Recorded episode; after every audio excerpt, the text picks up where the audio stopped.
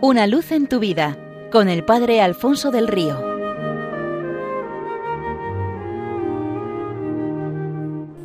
Un cordial saludo para todos los oyentes de Radio María. Desde el Seminario Diocesano de Getafe, una antigua leyenda cuenta que una mujer iba con su hijo en brazos y pasaba por delante de una cueva. En esto oyó una voz misteriosa que desde su interior decía, entra y durante cinco minutos coge todas las riquezas que quieras tras los cuales se cerrará para siempre esta cueva.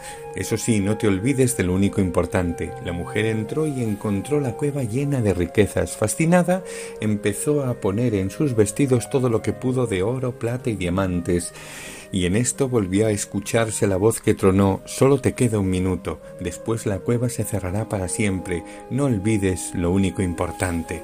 Salió corriendo de la cueva loca de contenta, admirada por las riquezas que había logrado sacar en su vestido, y cuando ya estaba fuera y la cueva se había cerrado para siempre, se dio cuenta de que había olvidado en su interior a su hijo, pero, como había dicho la voz, la cueva no se volvería a abrir. Las riquezas le duraron poco y la desesperación toda la vida. Juan y Andrés, movidos por la sed de su corazón, habían acudido a la orilla del Jordán, donde habían oído hablar de que estaba aconteciendo algo grande de parte de Dios. Allí encontraron al Bautista y estando un día con él, éste le señaló al único importante en la vida del hombre, el tesoro ante el cual todo lo demás palidece. Y a diferencia de la mujer de nuestra historia, dejando toda otra riqueza, optaron por el tesoro verdadero y se marcharon con él de por vida. Fue un momento imborrable para los dos. Juan lo recordará siempre, serían como las cuatro de la tarde.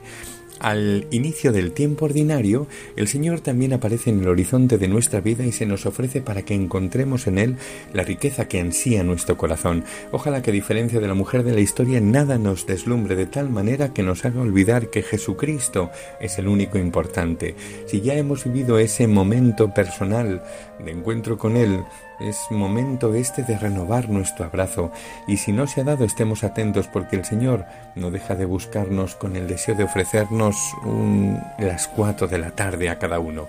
En mayo pasado el Papa Francisco recibió en el Vaticano al patriarca de la Iglesia copta Tabadro II. Este regaló al pontífice una reliquia de los 21 mártires coptos asesinados en Libia en febrero de 2015. Francisco anunció que también serían incluidos en el martirologio romano como signo de la comunión espiritual que une las dos iglesias. ¿Quiénes eran estos 21 mártires? Seguramente recordaréis su imagen porque dio la vuelta al mundo. Un grupo de hombres maniatados vestidos con un mono naranja detrás de cada uno de cuales aparece un terrorista embozado de negro y preparado para asesinar a su víctima. Se trataba de 20 cristianos coptos que habían ido a Libia a buscar trabajo en la construcción. Fueron secuestrados por ser cristianos y decapitados por el grupo terrorista Daesh en una playa de Libia. Murieron rezando e invocando el nombre de Cristo. El vídeo del martirio fue difundido por varias web yihadistas y conocida la noticia, el patriarca Tabadros les incluyó en el Sinaxarium, el libro de los mártires de la iglesia copta. Son para nosotros un ejemplo de hombres sencillos que salen a buscar trabajo lejos de casa para mantener a sus familias y que prefieren perder la vida antes que perder al único importante.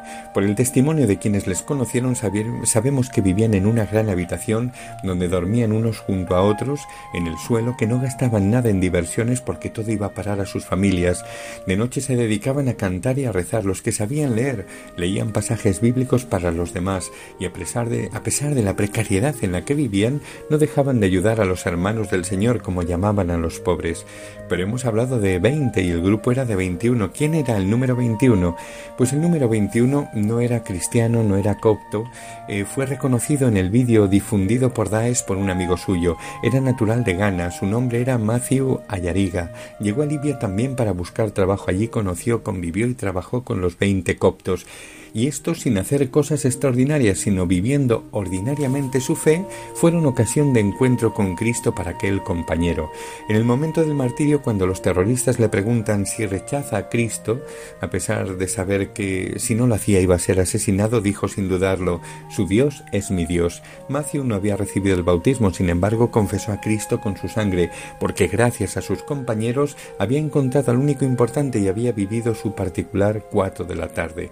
Como Juan y Andrés en el siglo I o estos hermanos en 2015, abracémonos a Cristo y seamos total y exclusivamente suyos, porque Él es aquel a quien busca nuestro corazón.